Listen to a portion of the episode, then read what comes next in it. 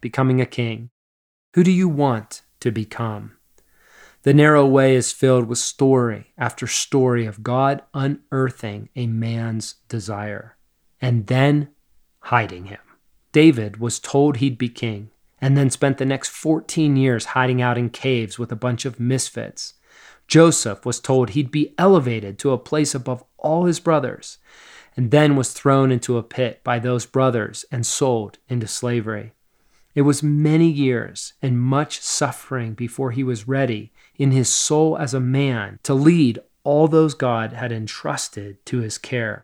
We've often assumed that desire and its fulfillment are intended for the same season. But what if the desire was planted in us first and foremost to fuel the slow and steady process of becoming the kind of person who can handle all that has been entrusted to him by God? What if there was a path other than fighting bravely and dying quickly? If there was, would you take it?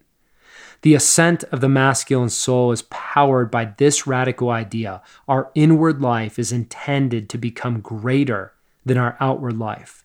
In God's humor and wildness, He often seems to use the external demands of our lives to invite us deeper into this internal process. Rather than taking the bait to build my own kingdom, I must pause, take inventory, and ask who do I want to become? Find out more at becomingaking.com.